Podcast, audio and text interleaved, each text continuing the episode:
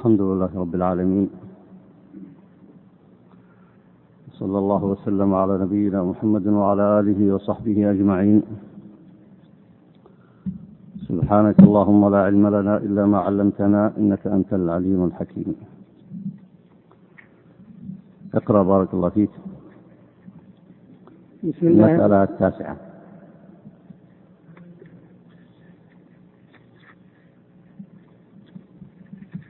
بسم الله الرحمن الرحيم الحمد لله رب العالمين والصلاة والسلام على أشرف الأنبياء والمرسلين يقول المصنف رحمه الله المسألة التاسعة أن الرواية الصحيحة في الحديث أن افتراق اليهود كافتراق النصارى على إحدى وسبعين وهي في رواية أبي داود على الشك إحدى وسبعين أو اثنتين وسبعين وأثبت في الترمذي في الرواية الغريبة لبني إسرائيل الثنتين الثنتين والسبعين لأنه لم يذكر في الحديث افتراق النصارى وذلك والله أعلم لأجل أنه إنما أجرى في الحديث ذكر بني إسرائيل فقط لأنه ذكر فيه عن عبد الله بن عمرو قال قال رسول الله صلى الله عليه وعلى آله وسلم ليأتين على أمتي ما أتى على بني إسرائيل حذو النعل بالنعل حتى إن كان منهم من أتى أمه علانية لكان في أمتي من يصنع ذلك وإن بني إسرائيل تفرقت على ثنتين وسبعين ملة وتفترق أمتي الحديث وهي نعم، بارك الله فيك هذه المسألة نصبها الإمام الشاطبي في هذا الموضع وتكلم عن عدد الفرق في الأمة الإسلامية عدد الفرق عند اليهود والنصارى وبحث مسألة هنا بناها على ما ورد في الحديث الصحيح أن في هذه الأمة فرقة ناجية لها علامات وأوصاف بينها قول النبي عليه الصلاة والسلام لما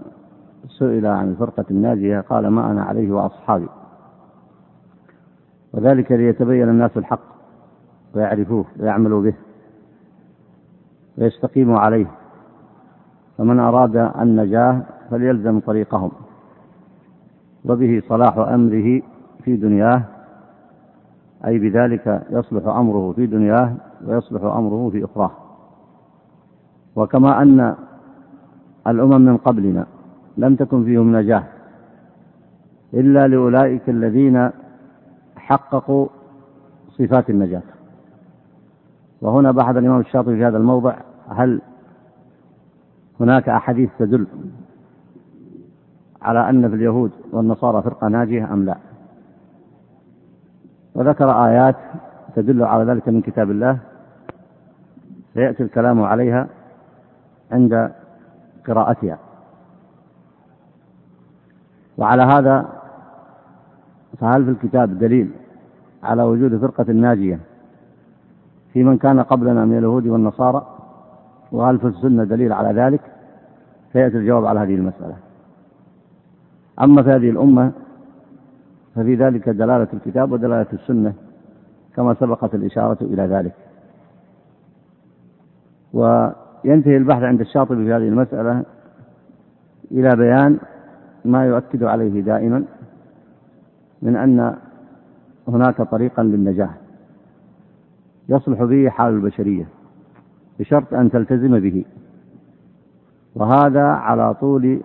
العهد في البشرية وعلى طول الأزمان واختلاف الأماكن فمن لزم ذلك في من كان قبلنا أي طريق النجاة فقد سعد وصلحت دنياه وأخراه ولهذا فإن أحسن الفترات التي عاشت البشرية هي الفترات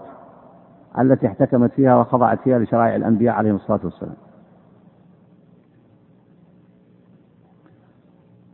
وأما ما بدأ به الإمام الشاطبي هنا من ذكر ورود بعض ورود الكلام عن النصارى في بعض الأحاديث دون بعض فهذا بحث قد سبق معنا فلا نحتاج إلى إعادته لكن نذكر به فقد روى الشاطبي قد ذكر الشاطبي في كتابه حديث أبي هريرة رضي الله عنه أن رسول الله صلى الله عليه وسلم قال تفرقت اليهود على 71 فرقة والنصارى مثل ذلك وتفترق أمتي على 73 فرقة وهذا ورد عليه النص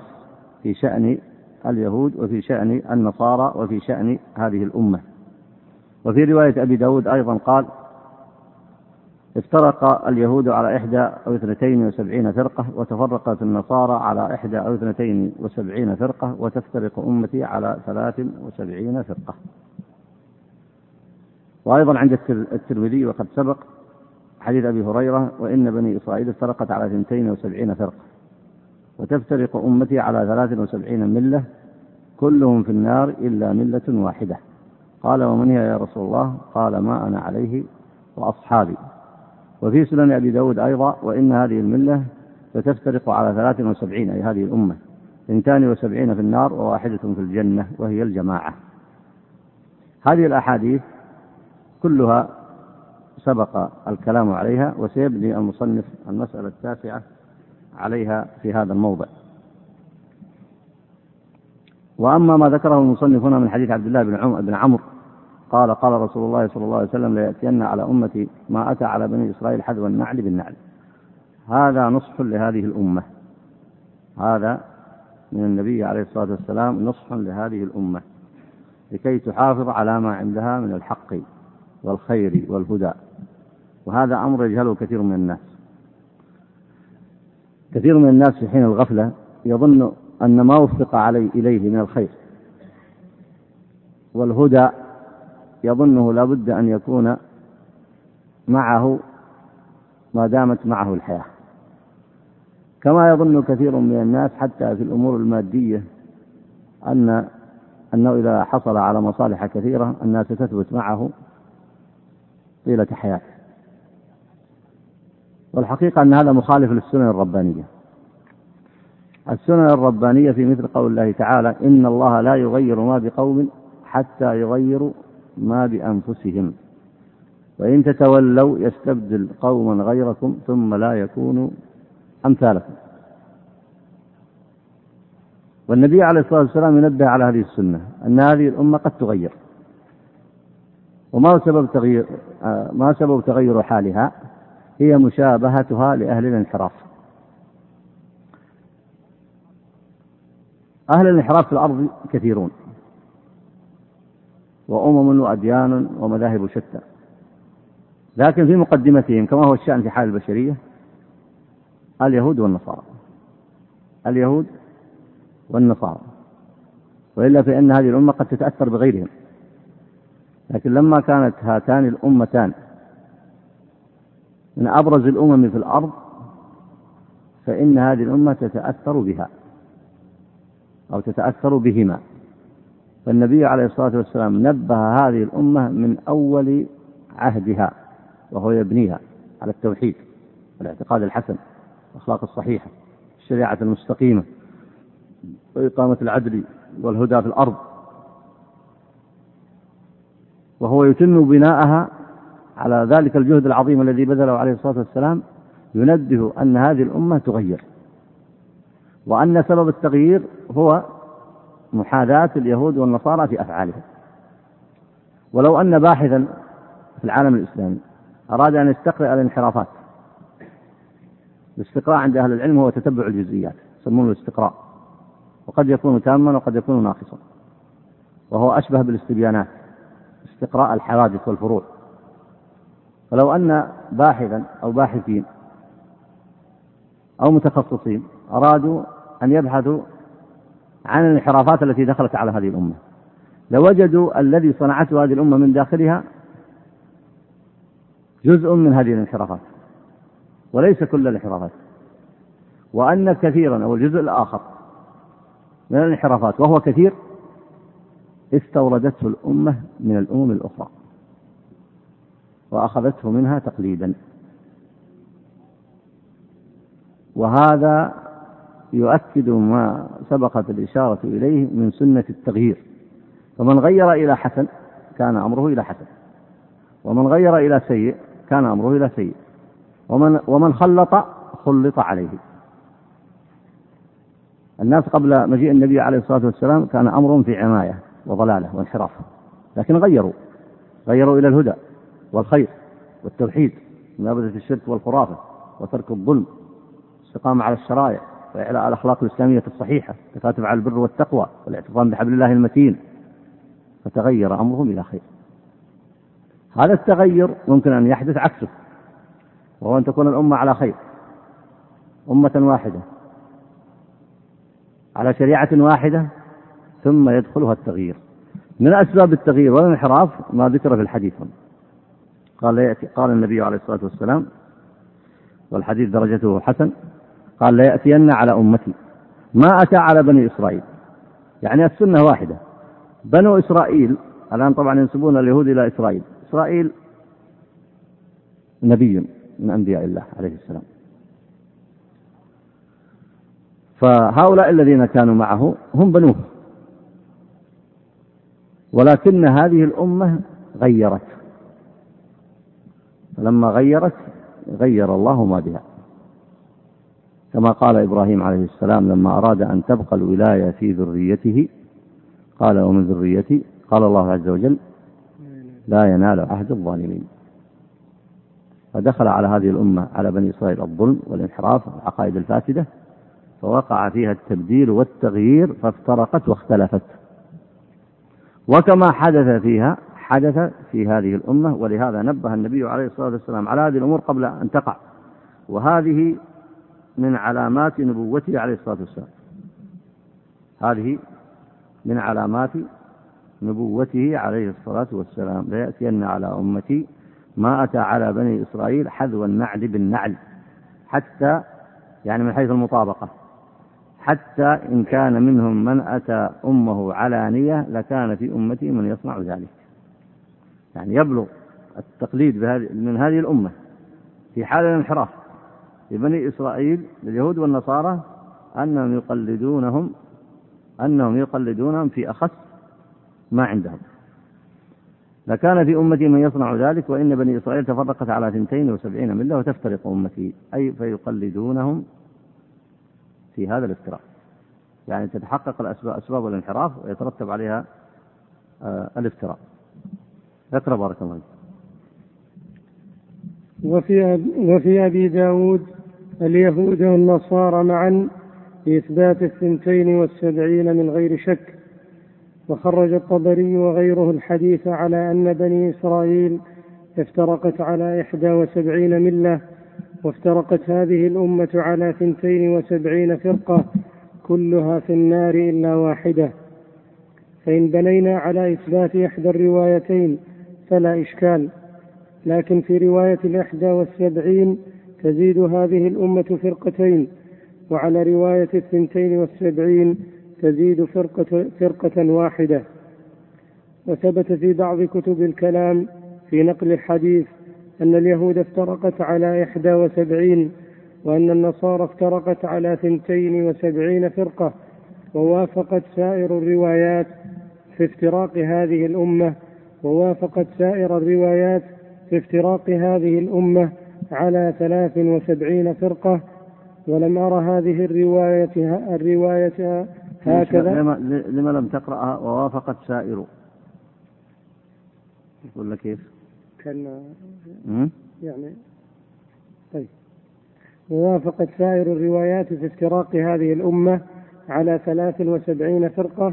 ولم أر هذه الرواية هكذا فيما رأيته من كتب الحديث إلا ما وقع في جامع ابن وهب من حديث علي رضي الله عنه وسيأتي وإن بنينا على إعمال الروايات فيمكن أن تكون رواية الإحدى والسبعين والسبعين وقت أعلم وقت أعلم بذلك ثم أعلم بزيادة فرقة هذا الشاطبي يريد أن يجمع بين الأحاديث لأن بعض الأحاديث فيها زيادة فرقة فأراد أن يجمع بها بهذا الجمع الذي اختاره نعم فيمكن أن تكون رواية الإحدى والسبعين وقت وقت أعلم بذلك ثم أعلم بزيادة فرقة إما أنها كانت فيهم ولم يعلم بها النبي صلى الله عليه وسلم إلا في وقت آخر وإما أن تكون جملة الفرق جملة الفرق في الملتين ذلك المقدار فأخبر به ثم حدثت الثانية والسبعون فيهما فأخبر بذلك عليه السلام وعلى الجملة فيمكن أن يكون الاختلاف بحسب التعريف بها أو الحدوث والله أعلم بحقيقة الأمر إيه نعم هذا التحذير يعني من النبي عليه الصلاة والسلام على هذا الموضع وسيذكر الشاطبي أيضا في المسألة العاشرة أن في اليهود وفي النصارى فرقة ناجية ويستدل على ذلك بالكتاب اقرأ بارك الله فيكم المسألة العاشرة هذه الأمة ظهر أن فيها فرقة زائدة على الفرق الأخرى اليهود والنصارى فالثنتان والسبعون من الهالكين المتوعدين بالنار والواحدة في الجنة فإذا انقسمت هذه الأمة بحسب هذا الافتراق قسمين قسم في النار وقسم في الجنة ولم يبين ذلك في فرق اليهود ولا في فرق النصارى إذ لم يبين الحديث أي تقسيم لهذه الأمة فيبقى النظر هل في اليهود والنصارى فرقة ناجية أم لا وينبني على ذلك نظر أن أن هل زادت هذه الأمة فرقة هالكة أم لا بالنسبة لزيادة الفرق سواء اثنتين أو ثلاثة وسبعين هذا ليس وراءه كبير بحث لأن المقصود هنا عند علماء العقائد والملل إما أن يكون السبعين للتكفير وإما أن يكون ذلك للحصر والحصر هنا الذي ذكره الشاطبي من حيث الجمع بين الروايات أن بعضها ورد فيها في هذه الأمة 72 وبعضها ورد 73 أما أنه لم يذكر أن في اليهود والنصارى فرقة ناجية فسيكرر الشاطبي هذا السؤال لكن هذا أمر معلوم إذا أن الافتراق لم يكن فيهم مذموما أي في اليهود والنصارى إلا لأنهم افترقوا على الحق ومعنى أنهم افترقوا على الحق أي أن فيهم فرقة تقوم بالحق فتركوها وهجروها وخالفوها وبدلوا وغيروا فهذا مما هو معلوم لا يحتاج النص عليه في الأحاديث وإن ورد النص عليه في القرآن كما سيأتي إيه نعم اقرأ ورقم. وهذا النظر وإن كان لا ينبني عليه ولكنه من تمام الكلام في الحديث يعني لا ينبني عليه كثير كبير بحث لأن الأحاديث لما ذكرت الافتراق يعني لابد أن هناك شيء افترقوا عنه وهو الحق لا تستطيع أن تميز الحق إلا بضده ولا تميز الباطل إلا بضده فلما تقول افترقوا على 71 أو 72 أي افترقوا عن الحق فما هو الحق ومن كان عليه هم أولئك أصحاب الفرقة الناجية وهذا أمر معلوم في في النصارى عيسى وأصحابه ومن لزم الإسلام بعده سوى من كفر وخالف وبالنسبة لليهود موسى وذلك قال عز وجل من قوم ومن قوم موسى أمة يهدون بالحق موسى عليه السلام ومن معه من أصحابه من أهل الإسلام سوى من كفر وبدل بعد ذلك ولهذا من ظهور الحق والحجة في الأرض سبحان الله أن اليهود والنصارى لا ينتسبون إلى الإسلام لا ينتسبون إلى الإسلام وهذا من أعظم الدلائل على جهلهم ومكابرتهم يعني ما داموا يعتقدون بزعمهم أنهم أهل نجاة فأهل النجاة من هم؟ الله سمى الناس المسلمين سمى أتباع الأنبياء المسلمين سمى أتباع إبراهيم المسلمين هو سماكم المسلمين وسمى أتباع موسى المسلمين وسمى أتباع عيسى المسلمين فإن كان هؤلاء يزعمون أنهم من أتباعهم فلماذا أنكروا هذه التسمية ولم يتسموا بها فإنك إذا نسبتهم إليها أنكروا ذلك وهذا من أعظم الدلائل على كشف ما هم فيه من الباطل إذا الأقرب أنهم ينتسبون للإسلام الذي كان عليه موسى وعيسى ويسمون أنفسهم حينئذ مسلمين وإن خالفوه حتى بالنواقض التي يقعون حتى التي يقعون فيها لكن من العجب أنهم ينتسبون إلى عيسى وموسى عليهما السلام وينكرون أن يسموا مسلمين وهذا من أعظم الحجة عليهم حتى كفار قريش آه، الوثنيون انتسبوا إلى إبراهيم عليه السلام والله عز وجل سمى إبراهيم ومن معه المسلمين ومع ذلك لم يرضوا بهذه التسمية لم يرضوا بهذه التسمية عنوان الحق في الأرض وعنوان التسمية الصحيحة في كتابنا وفي كتب من قبلنا من أتباع موسى وعيسى عليه السلام وإبراهيم عنوان التسمية الحق المسلمون ومع ذلك فالذين يزعمون أنهم يتبعون الحق ينكرون الانتساب إلى هذه التسمية أشد الإنسان وهذا أمر عجيب يعني كان يتوقع في الذهن مثلا أن من إليها ثم يخالفون عنها كما يصنع كثير من المسلمين ينتسب إلى الإسلام وإن اتبع عقائد مخالفة للإسلام حتى لو هذه العقائد من من عقائد الشيوعيين أو غيرهم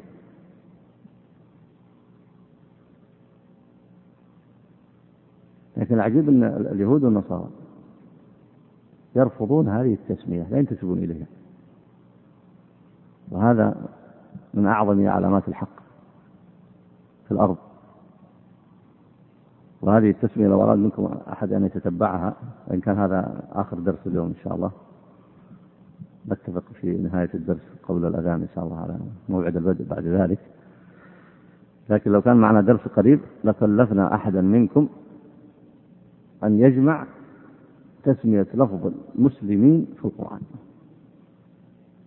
وكيف أطلقه القرآن على أتباع الأنبياء عليهم الصلاة والسلام ولم يفرق الله عز وجل بينهم في هذه التسمية الكريمة المباركة وهي تسمية أهل الجنة الجنة لا يدخلها إلا المسلمون فلا ريب أن هؤلاء من أهل النار وإلا لا قبلوا هذه التسمية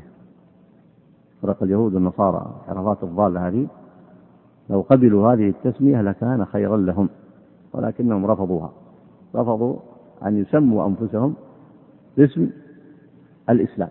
الذي هو شارة أهل الجنة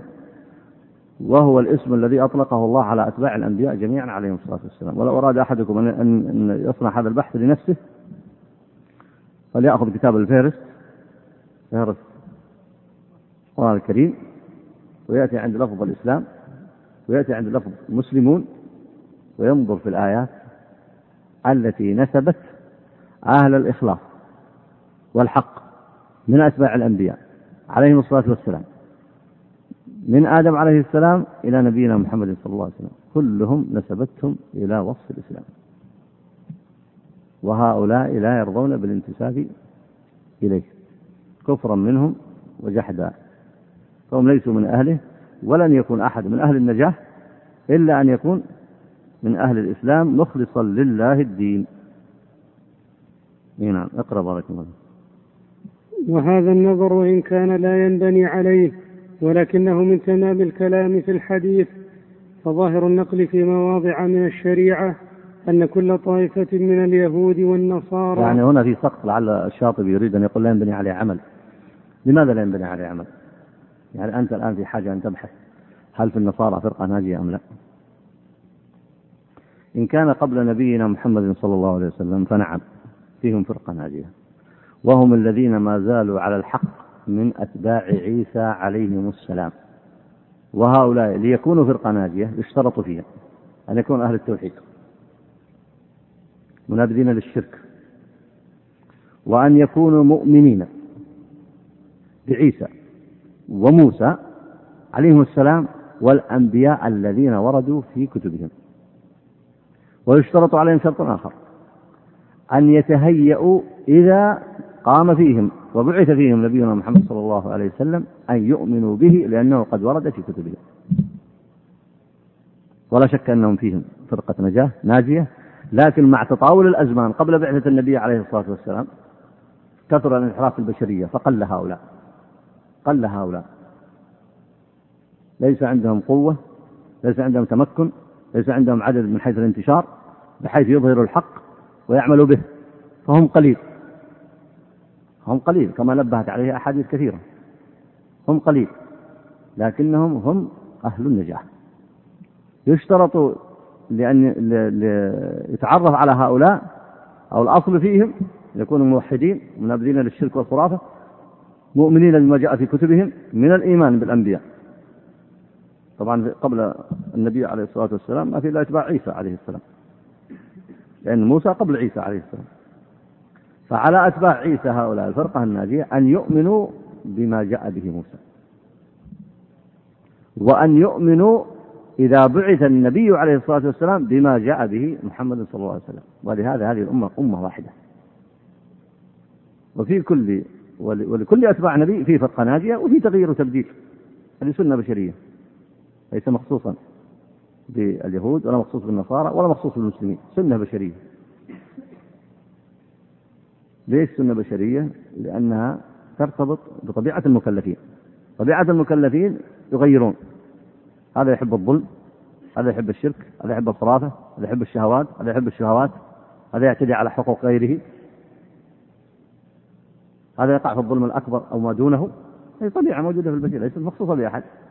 ليست مخصوصة بزمان ولا مكان وليست مخصوصة بأمة دون أمة ولهذا التوجيهات الإسلامية كلها واحدة أنت لما تقرأ قصص الأنبياء عليهم الصلاة والسلام التوجيهات واحدة فيها ولا لا بأي شيء إقامة عبادة الله وإقامة العدل وبر الوالدين وإقامة الهدى ومحاربة الظلم في الأرض التوجيهات كلها واحدة لأنها موجهة إلى إلى النفوس تحمل طبيعة واحدة تقوى على الخير إذا قويت عليه والتزمت به وتضعف وتنحرف إذا تركته ويزداد الانحراف أكثر إذا ازدادت الانحراف وهكذا هذه طبائع واحدة طبائع في البشرية واحدة ولهذا لما تأتي الآن تقرأ حديث الفرق الافتراق تجد الصورة واحدة عند اليهود عند النصارى عند المسلمين إلا إلا أن الفرق الذي عند اليهود والنصارى أنهم لا ينتسبون للإسلام يعني يتبعون الكفر البواح لا ينتسبون للإسلام يكفرون بمحمد صلى الله عليه وسلم الذي عند المسلمين أنهم ينتسبون للإسلام ويؤمنون بالنبي عليه الصلاة والسلام ولكنهم يغيرون ويبدلون في أساسيات الدين حتى لا يكون الدين ليس هو الدين الذي أنزل على محمد صلى الله عليه وسلم فهنا لعل الصق الموجود هنا وهذا النظر وإن كان لا ينبني عليه أي لا ينبني عليه كبير عمل لأنك أنت ما أنت قبل بعثة النبي عليه الصلاة والسلام أنت الآن بعد بعثة النبي عليه الصلاة والسلام فلا ينبني عليه عمل أن نقول مثلا هل في اليهود الآن أو في النصارى الآن فرقة ناجية ولا ما في فرقة ناجية لماذا من يجيب على السؤال هذا؟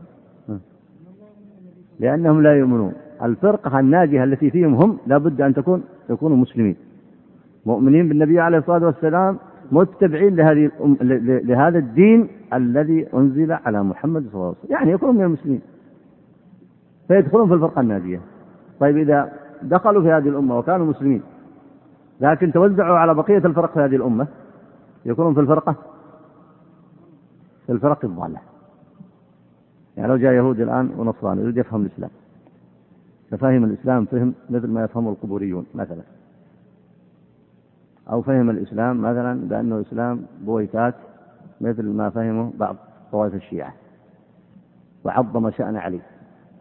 وجعل الرسالة له مثلا أو جعله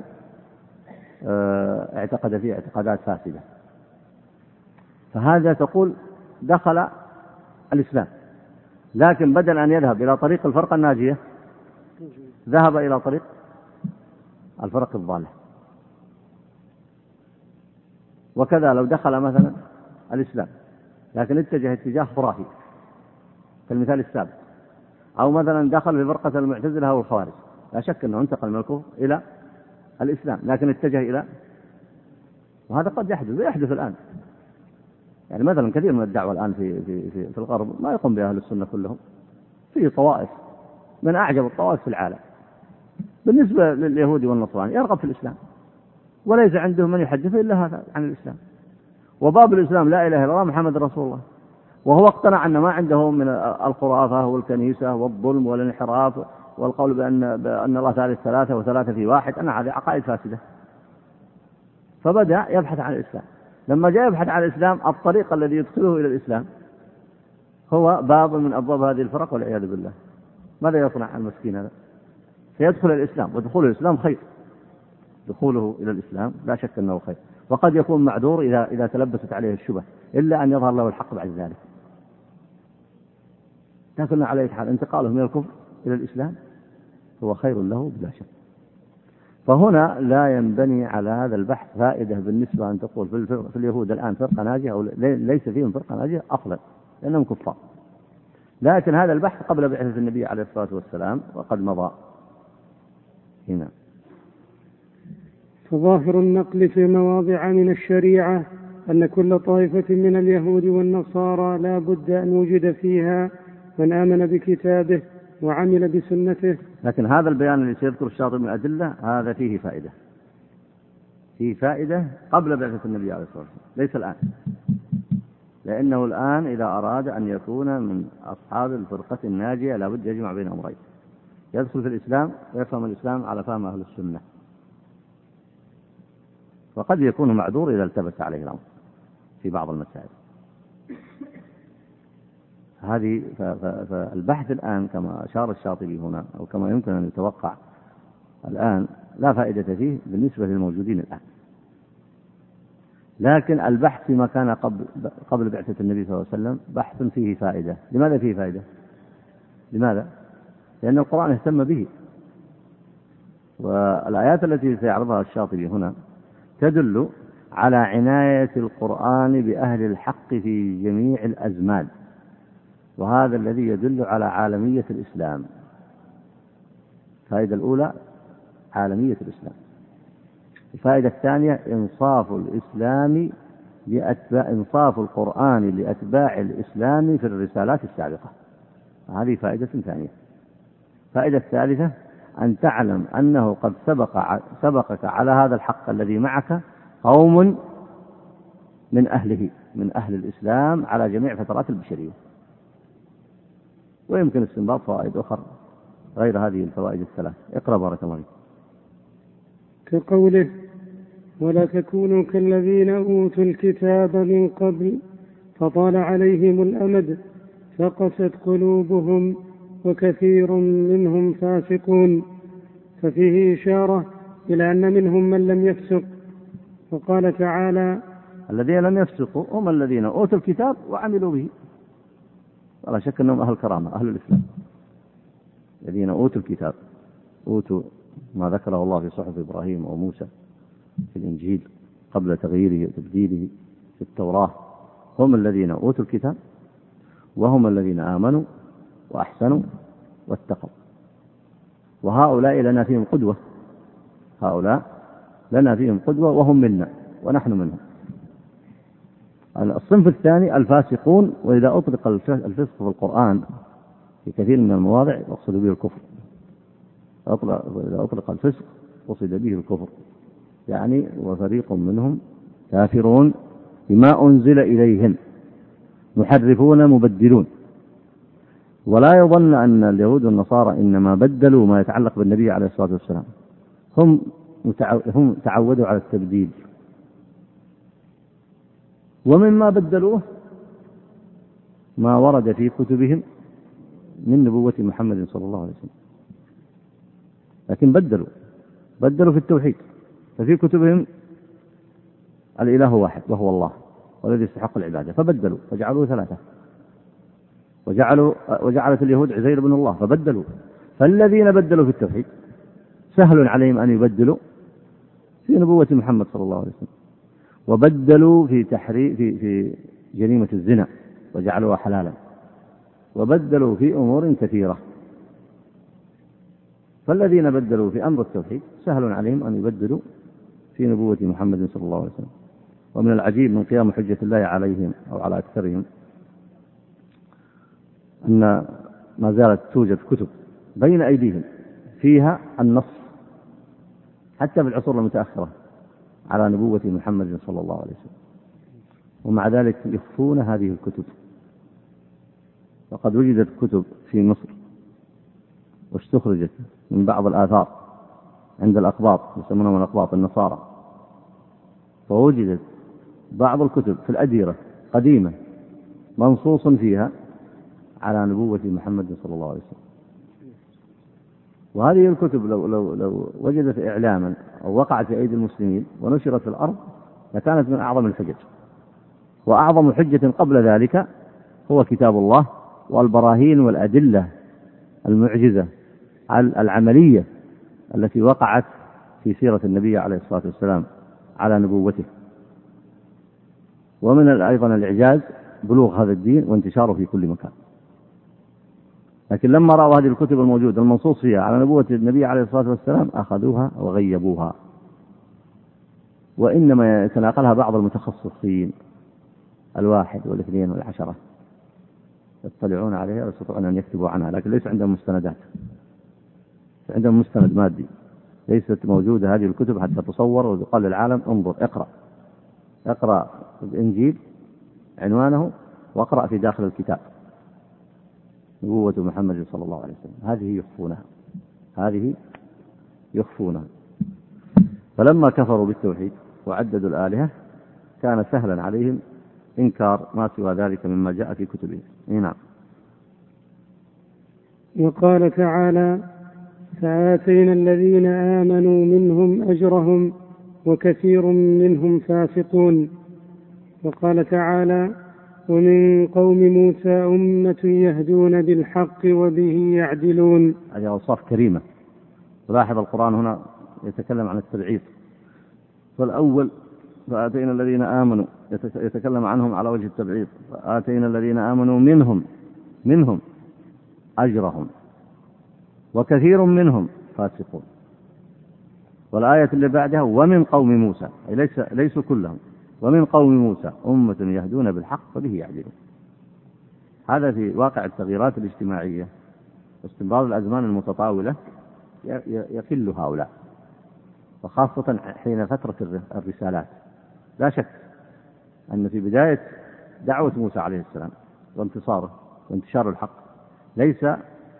كما هو الشأن في آخر عهده فآخر عهد هؤلاء الذين قال الله عز وجل ومن قوم موسى أمة يهدون بالحق وبه يعدلون يقلون يضعفون وتقع عليهم الغربة لكن يجدد الله لهم أمر الدين بنبي جديد كما جدد لهؤلاء الدين بعيسى عليه السلام ثم كان انتشارهم في عهد عيسى وقوتهم كان انتشارهم وكانت قوتهم أكثر مما هو الشأن في آخر عهد عيسى عليه السلام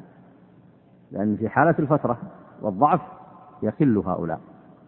وجدد الله لهؤلاء وهؤلاء جدد الله لأتباع عيسى الحق ببعثة نبينا محمد صلى الله عليه وسلم وهؤلاء هم على طريقنا ونحن على طريقهم ونسأل الله أن يجمعنا بهم في دار كرامته شوف هذه الأوصاف الكريمة ومن قوم موسى أمة يهدون بالحق وبه يعدلون يهتدون به ويهدون به ويقيمون الحق به في الأرض شوف قارن بين هذه الأوصاف الكريمة وبين هؤلاء اليهود الذين ينتسبون بزعمهم إلى الأنبياء لا هم يهتدون ولا يهدون بالحق ولا به يعدلون هم من أكثر الطوائف وأظلم الطوائف في الأرض ولن يجمعهم الله مع هؤلاء لأن الله لا يجمع في دار كرامته المسلمين والكفار وليسوا سواء لا يسوي الله بينهم بل هؤلاء على حالهم وكفرهم في دار الإهانة ليس في دار الكرامة في جهنم وبئس المصير وهذا التقدير لهذه الصفات هو أيضا توجيه لنا هذا من فوائده ليس هو ذكر لتلك الطائفة وإنصافها هذه الطائفة الناجية لذلك الشاطبي لما ذكر قال هل الأحاديث ذكرت أو لم تذكر ذكرهم منصوص عليه في كتاب الله هذه الطائفة الناجية وهذه أوصافها الذين آمنوا الذين يهدون بالحق الذين به يعدلون ومنهم أمة مقتصدة هذه أوصافهم أوصافهم كثيرة في كتاب الله هذه الأوصاف هي أوصاف الطائفة الناجية فيهم وهي أوصاف لنا أن نتأسى بهم هذا كثير في القرآن فإن الله لما ذكر هؤلاء أصحاب النجاة سواء من أتباع الأنبياء قال الله للنبي عليه الصلاة والسلام فبهداهم اقتده فهم قدوة لنا وهم منا ونحن منهم وهم أهل الإسلام ونسأل الله أن يجمعنا وإياهم في دار كرامته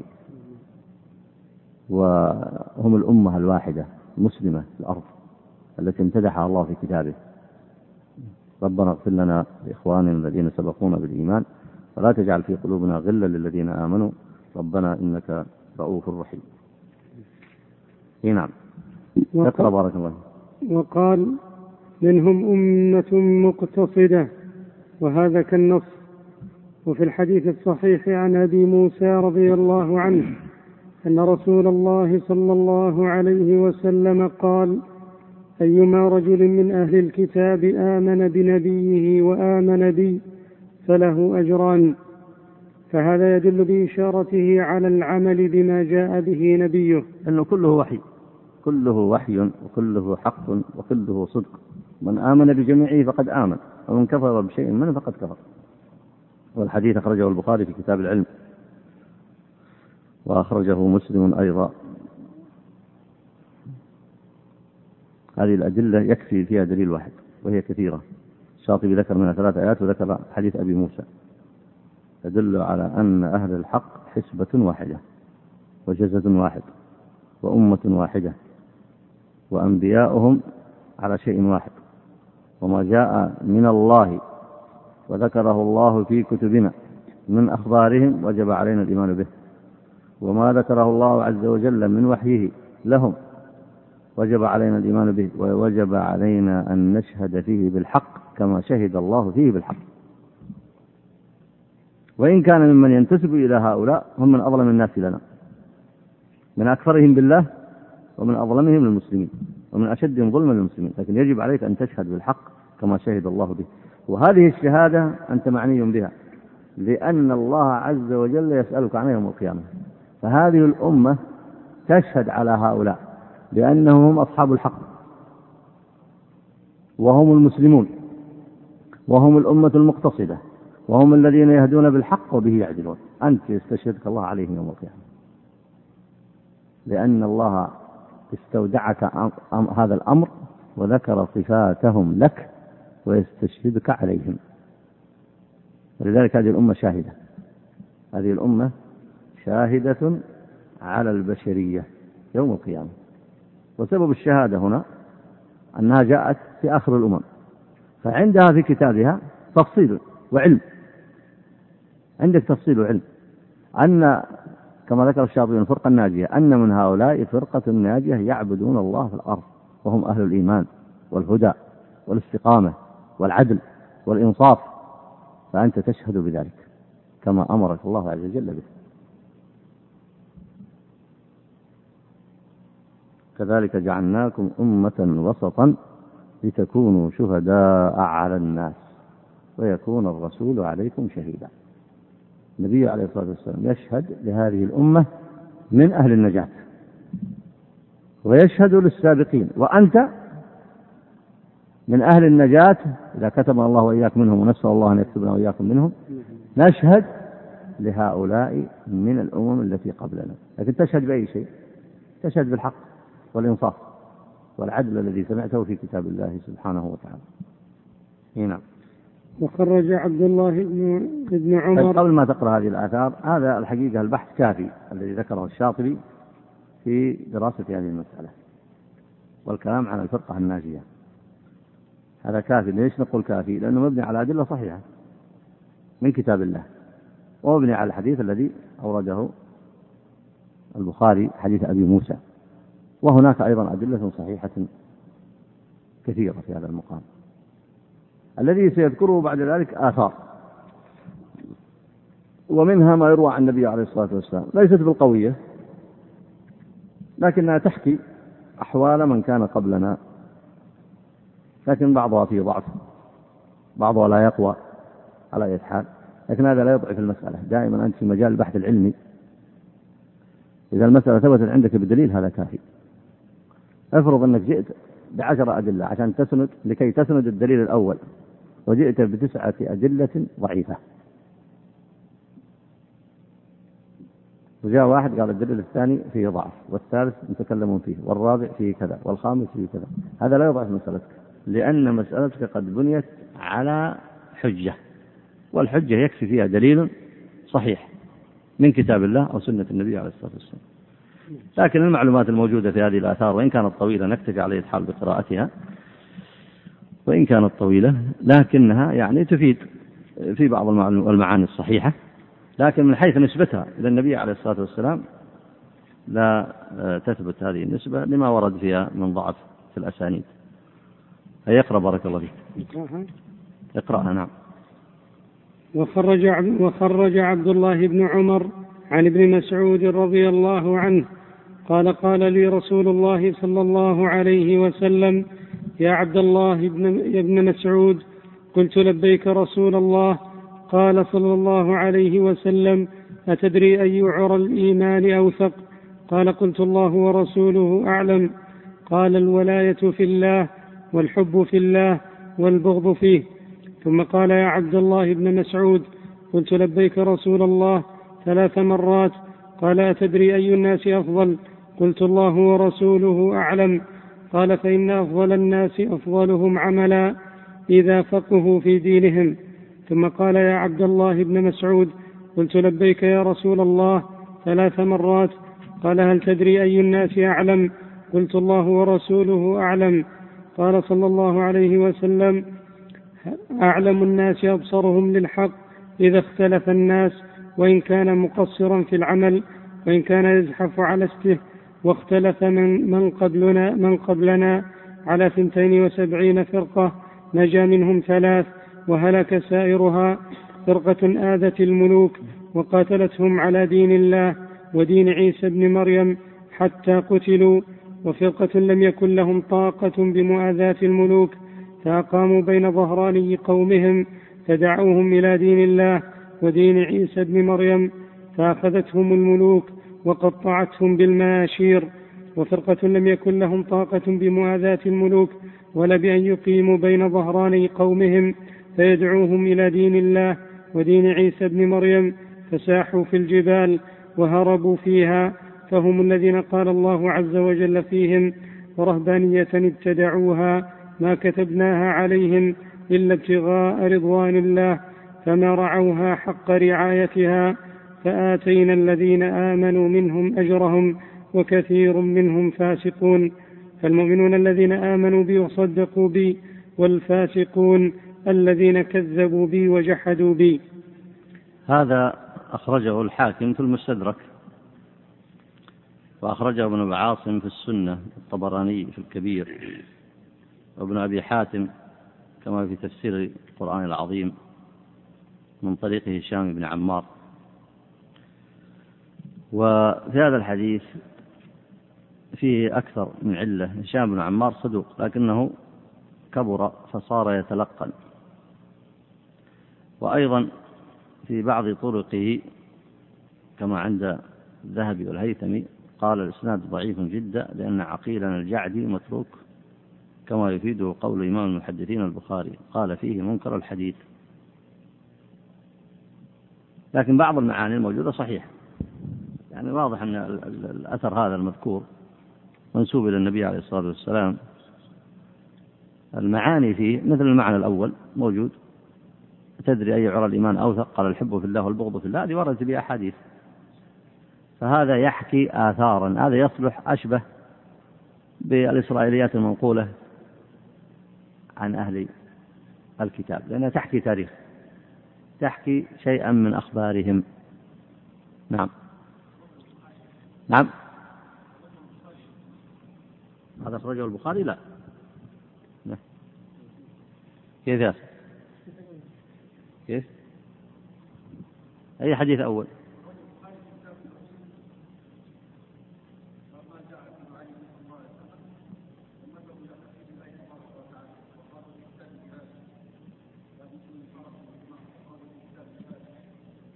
أنت في أي حديث تقرأ الحديث هذا الذي معنا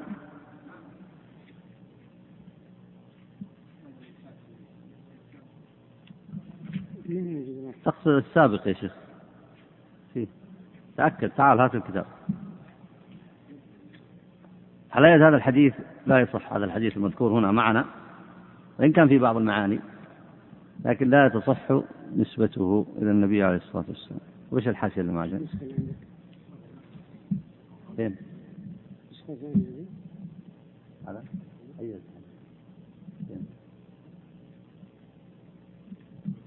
الحديث الذي معنا أربع أربع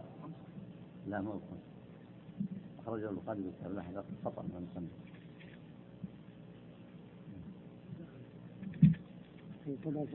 هذه طبعا ثانية هذه فيها خطأ تراجع ثانية اشطب على الكلام هذا وراجعه في على أية حال هذا الحديث كما سبق معنا حديث لا يصح لما ذكر فيه من العلل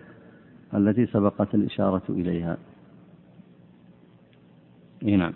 فأخبر أن فرقا ثلاثة طبعا الكلام في السند دائما إذا قال المحدثون هذا ضعيف يتكلمون في السند لكن المتن قد يصح منه شيء لكن الكلام عن الأسانيد هذا لا يصح سندا إلى النبي عليه الصلاة والسلام لكن لا تجري الضعف هذا على كل ما ورد من المعاني لأن بعض المعاني مسلمة في الشريعة مثل المسائل ما يتعلق بالإيمان إيه. في بعض التنبيهات الموجودة أيضا في الحديث اي نعم فأخبر أن فرقا ثلاثا نجت من تلك, من تلك الفرق المعدودة والباقية هلكت وخرج ابن وهب من حديث علي رضي الله عنه أنه دعا رأس جالوت وأسقف النصارى فقال إني سائلكما عن أمر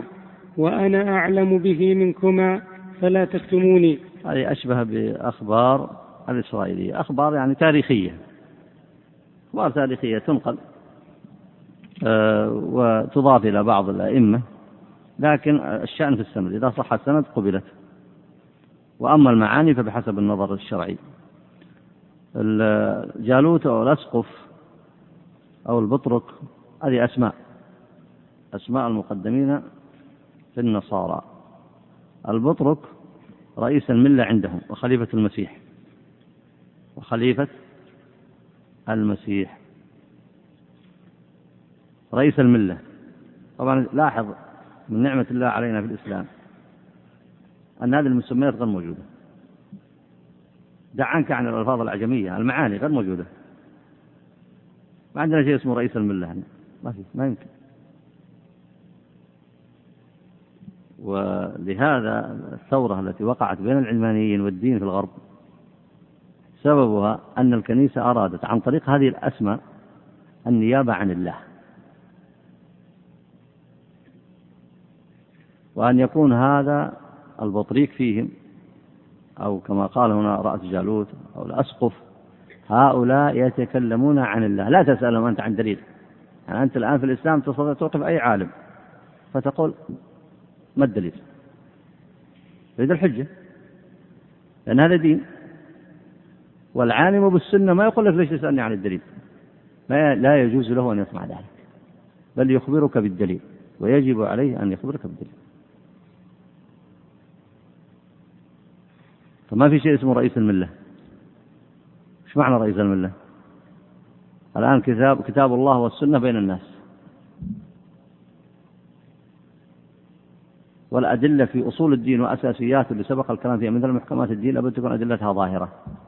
إذا في تخصص في نقل العلم مسائل غامضة مثل مسائل الفرائض مثل بعض مسائل الربا مثل بعض مسائل البيوع مثل بعض المسائل الطلاق نعم العالم قد يكون له بها علم وأنت ليس عندك علم بها فتسألوا كما قال الله عز وجل فاسألوا أهل الذكر إن كنتم لا تعلمون أي أهل العلم لكن ما قال يسأل رئيس الملة فهذه الأسماء الموجودة هي التي أوقعت الخلاف بين العلمانيين والكنيسة والدين طبعا رئيس الملة هذا عنده أسرار فقالوا عند هؤلاء أسرار قالوا هؤلاء يشرعون من عند أنفسهم قالوا علما إن نحن أولى بالتشريع نحن نشرع من عند أنفسنا فوقع الخلاف كما سبق الإشارة إليه في المحاضرة عن المحكمات والآخر العلمانيين لما جاءوا للعالم الإسلامي أرادوا أن ينقلوا نفس الخلاف إلى بلاد المسلمين الدين الذي عندنا والحمد لله ما هو مثل دين النصارى لا عندنا رئيس ملة ولا عندنا أسرار في الدين ولا عندنا رجال دين ولا عندنا مثل ما قال هنا أسقف ولا قسيس ولا خصوصيات أن هذا الدين يفهم ناس مخصوصين ولا إذا مات يوضع له قبر ويوضع له عمة ويوضع له قبر ويدار على قبره مثل ما يصنع في رؤساء بعض الطوائف لا بل إن من سماحة هذا الدين هذا الإسلام أنه لم يميز حتى في المظاهر الناس يتزينون ويجوز التزين للوفد والتزين للعلم والتزين لكذا والنبي كان يتزين للوفد لكن ما هو دائم يتزين حاط له مثل فرض الصلاة لا يغيره أبدا ما هو ما هو كان يتزين في بعض الأحيان لكن في بعض الأحيان كان يدخل الأعرابي لا يميزه عن أصحابه يقول أين رسول الله أين هو فيكم عليه الصلاة والسلام ما يميزه بشيء التمييز بهذه الألفاظ رئيس الملة وهذا الذي جعل الناس وهؤلاء لا شك أنهم أئمة ضالون طبعا هذا مثل ما قال النبي صلى الله عليه وسلم لا تتبعن سنن من كان قبلكم حذو القدة بالقدة حذو النعل بالنعل عندنا في الإسلام من صنع ذلك عندك مثلا الأوتاد عند غلو أهل التصوف في الغلو عندهم الأوتاد وعندهم الغوث وعندهم اللي يديرون الكون نفس الترتيبات نفس الوضع وعندك في بعض الطوائف آه، الآيات الانحراف واحد ولك أن تقايس الأشياء الأسماء بالأسماء فهنا البطرك رئيس الملة عندهم الأسقف نائب البطرك القسيس الإمام الذي يقيم الصلوات أو يفتيهم والراهب المنقطع في الخلوات للعبادة في الصوامع يبدو أن هذا خفهم لأن هذا على على شره وحده فإن كان موحدا فهو ممن قال الله عز وجل فيهم هنا ورهبانية ابتدعوها وذهب إلى بعيدا عن الناس لكن الباقين اللي باسم رئيس الملة وباسم كذا هؤلاء كانوا يشرعون للناس ويعلون عندهم أسرار وأن عندهم إرث خاص لا يعلمه إلا هم ولهذا كفر الناس بهم حاربتهم الطوائف الأخرى وكفروا بالدين وقد سبق معنا أن الذين خالفوهم وكفروا بهم كان الواجب عليهم أن يكفروا بهؤلاء لأن دينهم باطل لكن يجب عليهم اتباع الإسلام لكن العلمانية في الغرب كفرت بهؤلاء وأخذت خصائصهم لكن لا في الأمور الغيبية في الأمور التشريعية الحياتية في الأحكام في الأخلاق في التشريعات في القوانين لأن هؤلاء كانوا يشرعون لكن هؤلاء كانوا يشرعون في الحلال والحرام وكانوا يشرعون في أمور الغيب فجاء العلمانيين نزحهم من الطريق كلهم طبعا العلمانيين لا يهتمون بأمور الغيب فتركوا هذا ولا يشرعون فيه ما الجزء الذي بقي الجزء الذي بقي هو التشريع للحياة الذي كان يقوم به هؤلاء الضالون المضلون كذبا على الله وعلى رسله عليه الصلاة والسلام فأخذ الجزء الثاني العلمانيون فأصبحوا يشرعون في الحياة وهؤلاء ظالمون معتدون والعلمانيون ظالمون معتدون لا يملك هؤلاء ولا هؤلاء حق التشريع وخاصية الإسلام نأكد على هذه المسألة كما مضى معنا أنه ليس عنده مسميات غريبة مثلا من الأسماء وليس عنده أحد عنده أسرار وليس عنده أحد يشرع في الحلال والحرام لا تابع نبي مهما كان فضله كأبي بكر عثمان وعلي كأبي بكر وعمر وعثمان وعلي ولا أئمة السنة ولا حكام الإسلام ولا علماءهم مجتمعين ليس أحد يشرع في دين الله ما ليس منه وليس أحد عنده أسرار وليس له أحد الحق أن يقول في الحلال أو الحرام أو الغيب بغير مستند من هذه الشريعة الإسلامية المباركة إيه نعم قال علي رضي الله عنه يا رأس جالوت أنشدك الله الذي أنزل التوراة على موسى وأطعمكم المن والسلوى وضرب لكم في البحر طريقا يبسا وجعل لكم الحجر الطوري يخرج لكم منه اثنتي عشرة عينا يخرج لكم منه اثنتي عشرة عينا لكل سبط من بني إسرائيل عين إلا ما أخبرتني على كم افترقت اليهود من فرقة بعد موسى فقال له ولا فرقة فقال له علي كذبت والذي لا إله إلا هو لقد افترقت على إحدى وسبعين فرقة كلها في النار إلا فرقة واحدة ثم دعا الأسقف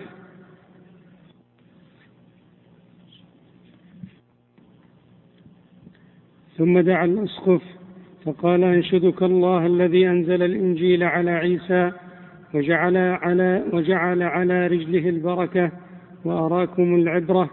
فأبرأ الأكمه والأبرص وأحيا الموتى وصنع لكم من الطين طيورا وأنبأكم بما تأكلون وما تدخرون في بيوتكم فقال دون هذا الصدق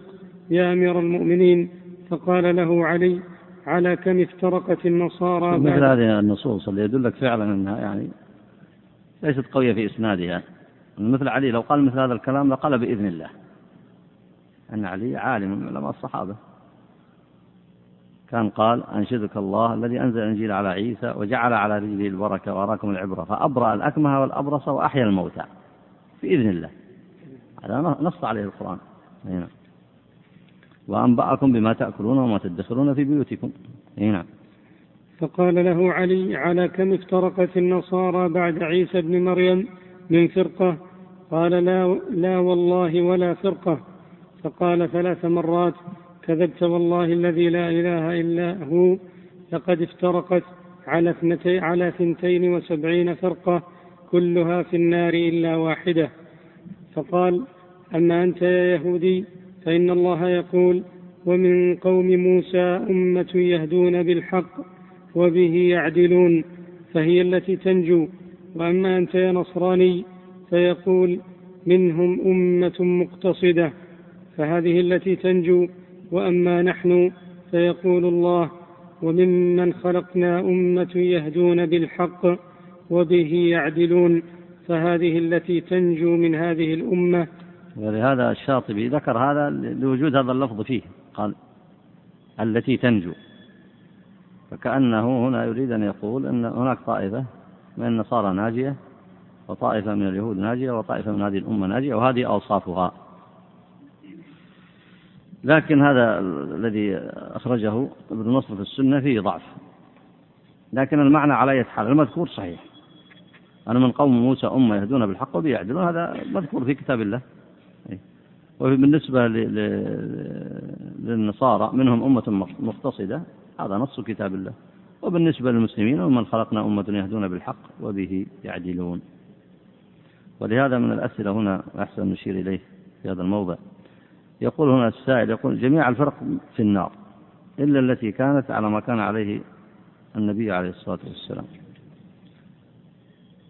ويقول انه لا يت... واما غيرهم فلا يدخلون الجنه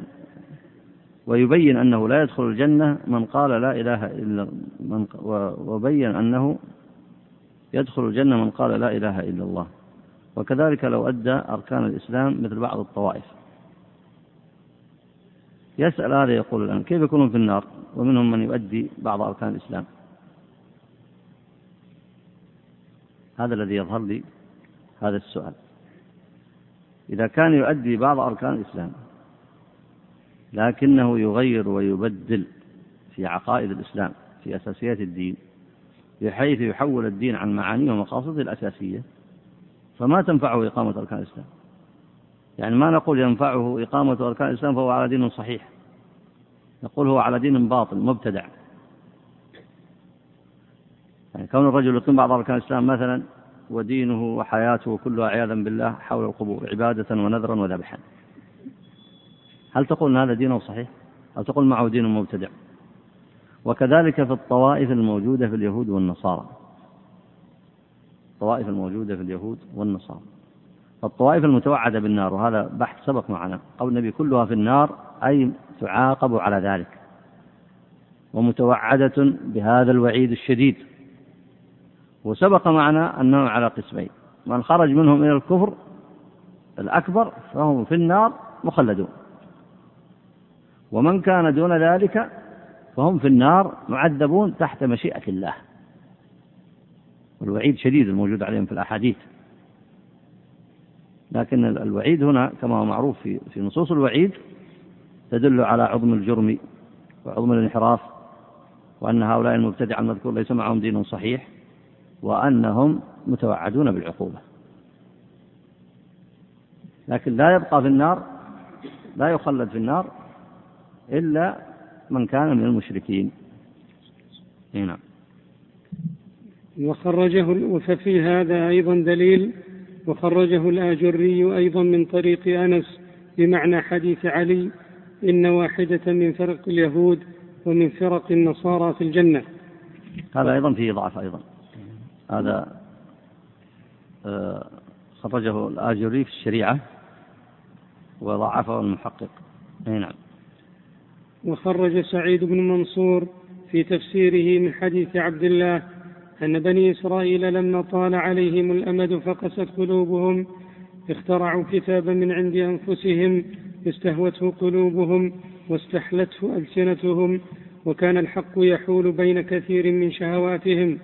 حتى نبذوا كتاب الله وراء ظهورهم كأنهم لا يعلمون فقالوا اعرضوا هذا الكتاب على بني إسرائيل فإن تابعوكم فاتركوهم وإن خالفوكم فاقتلوهم ثم قالوا لا بل أرسلوا إلى فلان رجل من علمائهم فاعرضوا عليه هذا الكتاب فإن بايعكم فلن يخالفكم أحد بعده وإن خالفكم فاقتلوه فلن يختلف عليكم بعده أحد فأرسلوا إليه فأخذ ورقة فكتب فيها الكتاب ثم جعلها في قرن ثم علقها في عنقه ثم لبس عليها الثياب ثم أتاهم فعرضوا عليه الكتاب فقالوا أتؤمن بهذا فأومأ إلى صدره فقال آمنت بهذا وما لي لا أؤمن بهذا يعني الكتاب الذي في القرن فخلوا سبيله وكان له أصحاب يغشونه فلما مات نبشوه فوجدوا القرن ووجدوا الكتاب فقالوا ألا ترون قوله آمنت بهذا وما لي لا أؤمن بهذا وإنما عنا هذا الكتاب فاختلف بنو إسرائيل على بضع وسبعين ملة وخير مللهم أصحاب ذلك القرن يعني أصحاب الذين معهم الحق نعم قال عبد الله وإن من بقي منكم سيرى منكرا بحسب أمره يرى منكرا لا يستطيع أن يغيره إن يعلم الله من قلبه خيرا كاره فهذا الخبر فهذا الخبر أيضا يعني يكون كارها فإذا كره بيد بلسانه أو كره بقلبه إذا لم يستطع أن ينكر بلسانه أو بيده فقد أدم عليه من رأى منكرا لم يستطع أن يغيره بيده ولم يستطع أن يغيره بلسانه وكرهه بقلبه وعلم الله من قلبه أنه يتمعر لهذا المنكر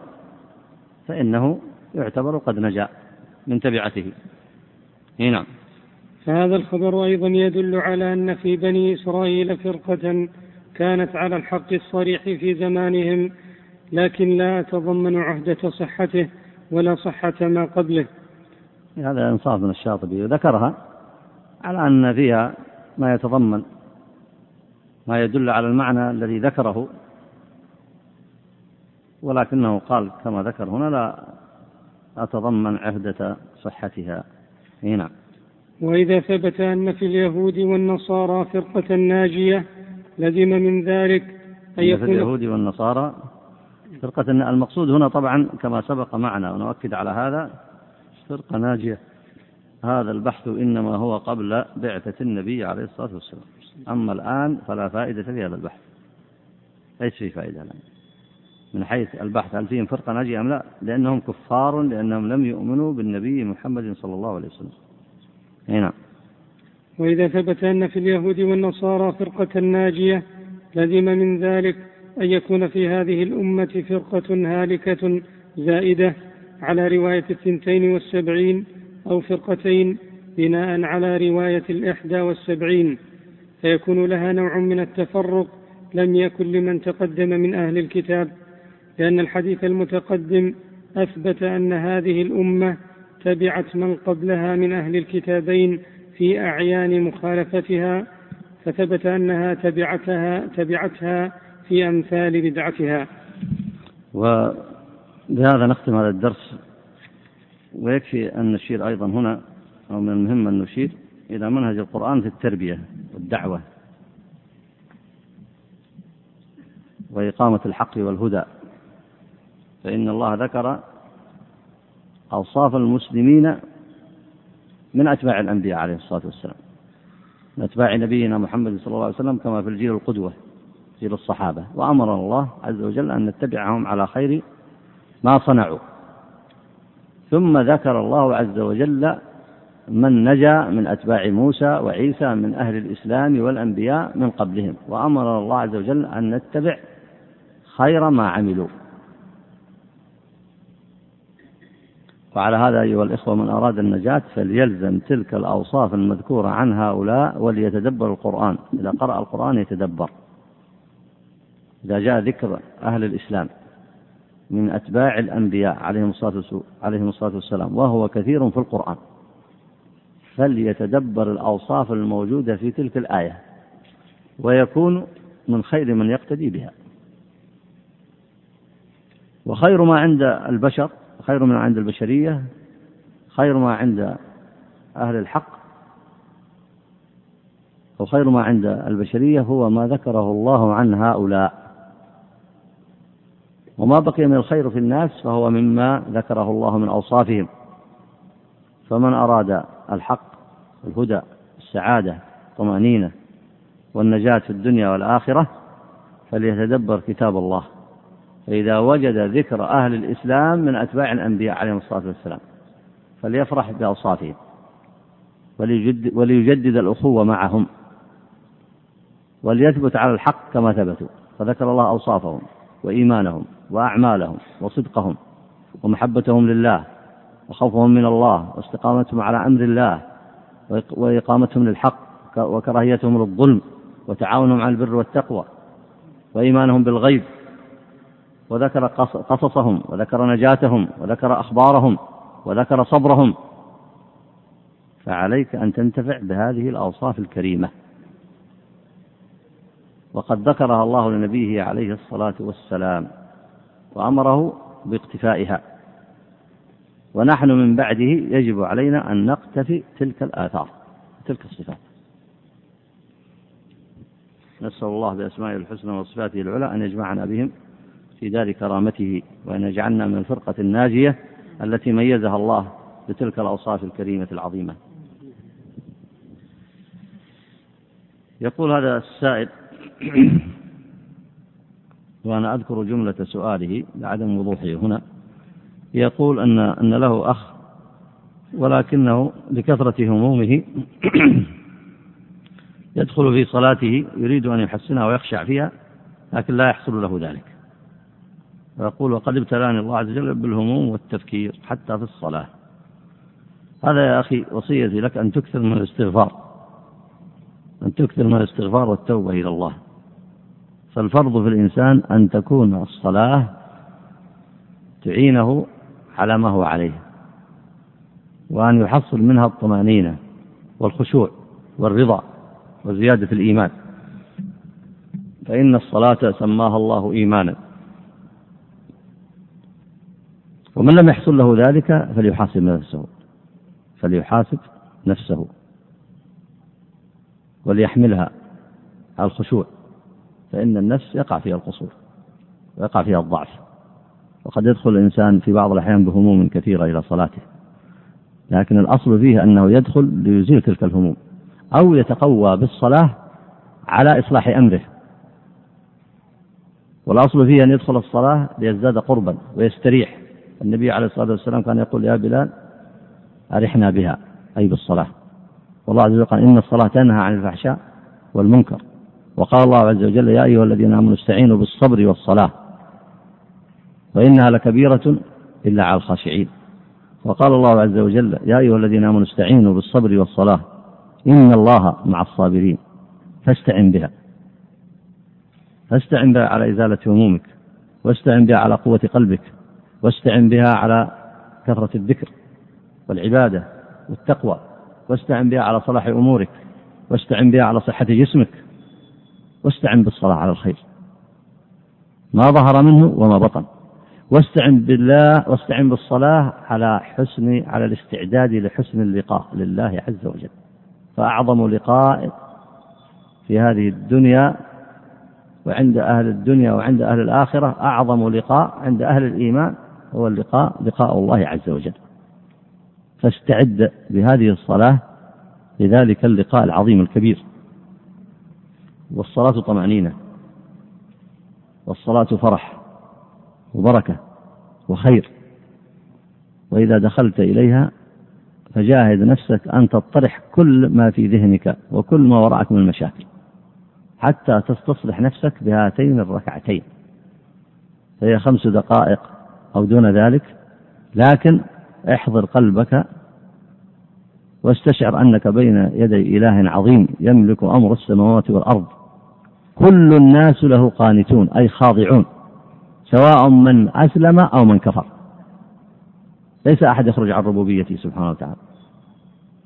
وإن كفر من كفر بألوهيته فاستحضر هذا وانتفع بهذه الصلاة يزيل الله بها عنك الهم والغم ويزيدك بها إيمانا وخيرا وتوفيقا ونسأل الله عز وجل أن ينفعنا بهذه الشعيرة المباركة وأن يجعلنا وإياكم من المصلين الخاشعين يقول هذا السائل أيضا وسؤاله طويل نختصره يقول ذهب إلى بعض مشايخ للقراءة عليه من أجل الرقية الشرعية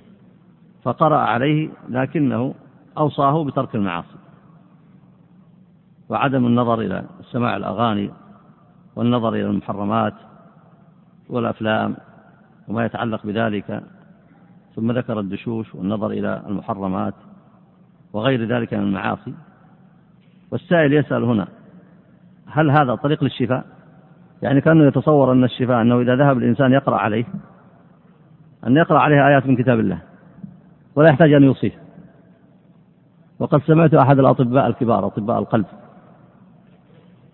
المشهورين وهو له عناية تسمعون به الدكتور بن جبير فيقول جاءني مريض فكشفت عليه ما عنده أمراض عضوية عنده مشاكل نفسية كثيرة فجلس يسأله يقول كيف صلاتك كيف عبادتك كيف أخلاقك كيف تعاملك مع الناس كيف كذا ويصيب تقوى الله قال أنت يا شيخ أنت طبيب ولا شيخ أنت طبيب ولا شيخ يقول قال لا أنا طبيب لكن أنا بنصحك وبين لك ووضح لك لأن أكثر أمراض الناس بهذه الأسباب فهذا السائل يستغرب أنه يذهب لإنسان يقرأ عليه ثم يوصيه المعاصي الظاهرة والباطنة هي من من أمراض القلوب والإنسان لكي يكون سليما من هذه الأمراض الظاهرة والباطنة المادية والمعنوية ينبغي أن يكون من المتقين المحسنين وإذا ابتلي بشيء صبر لكن كثير مما يقع من الناس من الأمراض ومن الهموم النفسية وغيرها هي بسبب البعد عن الله عز وجل يقول السائل هنا هل إذا كان المريض المسحور يحتاج إلى الحجامة في إخراج السحر مع قراءة الرقية الشرعية أنا الحقيقة ليس لي خبرة في هذه الأمور فهل المسحور يحتاج إلى حجامة ثم قال هنا وهذا السؤال الذي يمكن الجواب عليه يقول وهل النبي عليه الصلاة والسلام احتجم من السحر لم يثبت أن النبي عليه الصلاة والسلام والله أعلم احتجم من السحر فيما أعلمه والحجامة ليست ضرورية في السحر له علاج من من القراءة ونحوها طيب هذا يقول حان وقت الصلاة